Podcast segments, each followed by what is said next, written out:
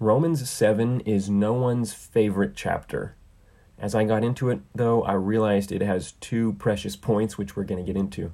And remember, Romans is a letter from the Apostle Paul on the gospel of God, the good news of God.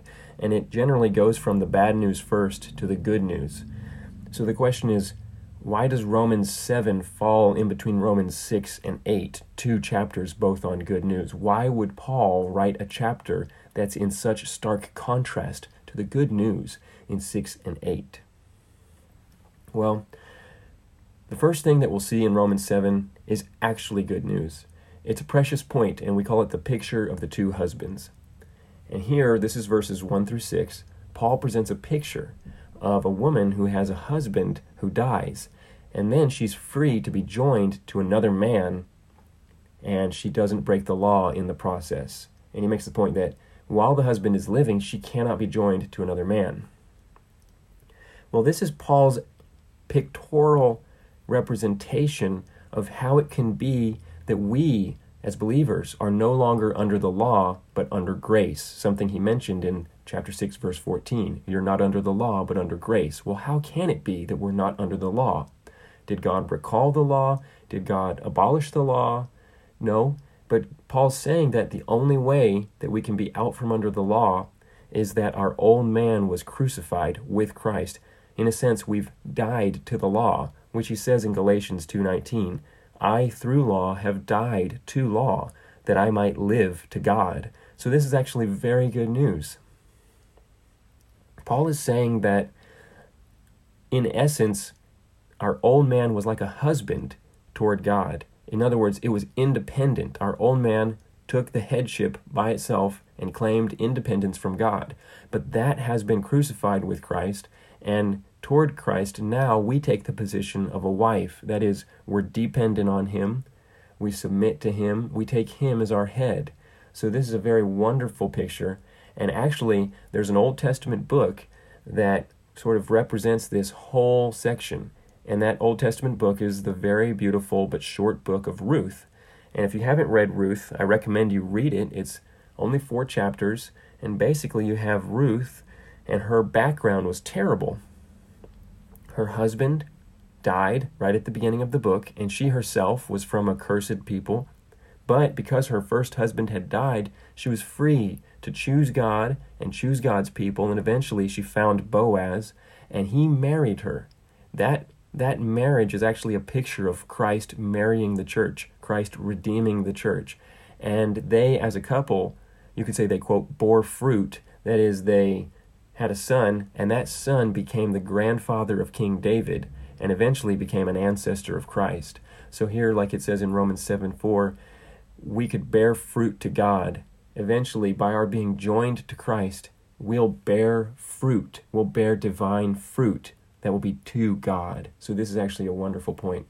But the second point, the second main thing in Romans 7, and the reason that this is no one's favorite chapter and that it has been often debated, is verses 7 through 25, the rest of the chapter.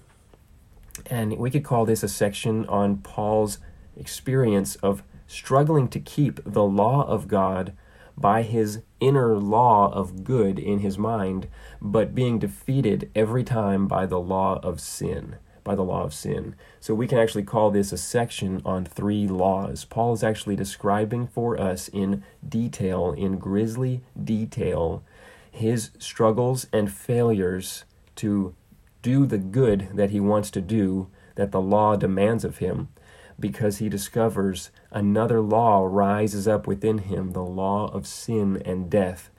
And sin in this section is personified in a number of ways. Sin here, he says, deceives us. Sin takes an opportunity, seizes the opportunity. It tricks us. It kills us, it conquers us, it makes us a captive. These are all actions of a person. So he's actually identifying sin with the satanic nature himself. And he's saying that in my flesh, nothing good dwells. In my flesh, the evil satanic nature dwells. And I find that whenever I want to do good, the law that I discover is whenever I want to do good, evil is right there with me. Evil is present. And I believe we've all had the experience of Romans chapter 7.